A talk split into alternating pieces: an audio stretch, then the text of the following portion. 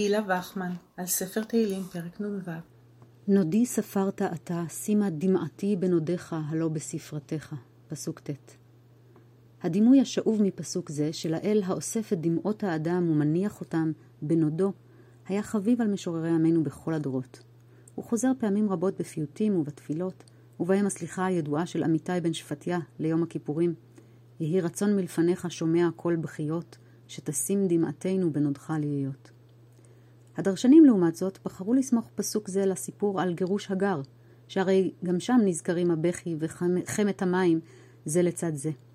וכך מתאר המדרש את תפילתה של הגר ואת תחינתו של משורר תהילים בעקבותיה. ותלך ותשב לה מנגד הרחק כמתחווי קשת. אמר רבי ברכיה, כמתחת דברים כלפי מעלה. אמרה, אתמול אמרת לי הרבה הרבה את זרעך, ועכשיו הוא מת בצמא. זהו שכתוב, נודי ספרת אתה, לנדודי ספרת אתה. שימה דמעתי בנודיך כאותה בעלת נוד. הלא בספרתך, כשם שכתוב בספר תהילים. שמעה תפילתי אדוני ושבעתי האזינה, אל דמעתי אל תחרש.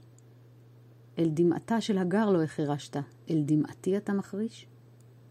הדרשן שם בפיו של בעל המזמור תפילה חדשה, תחינה הנשענת על סיפור הגר, על חמת המים הריקה ועל הדמעות שפתחו שערי שמיים.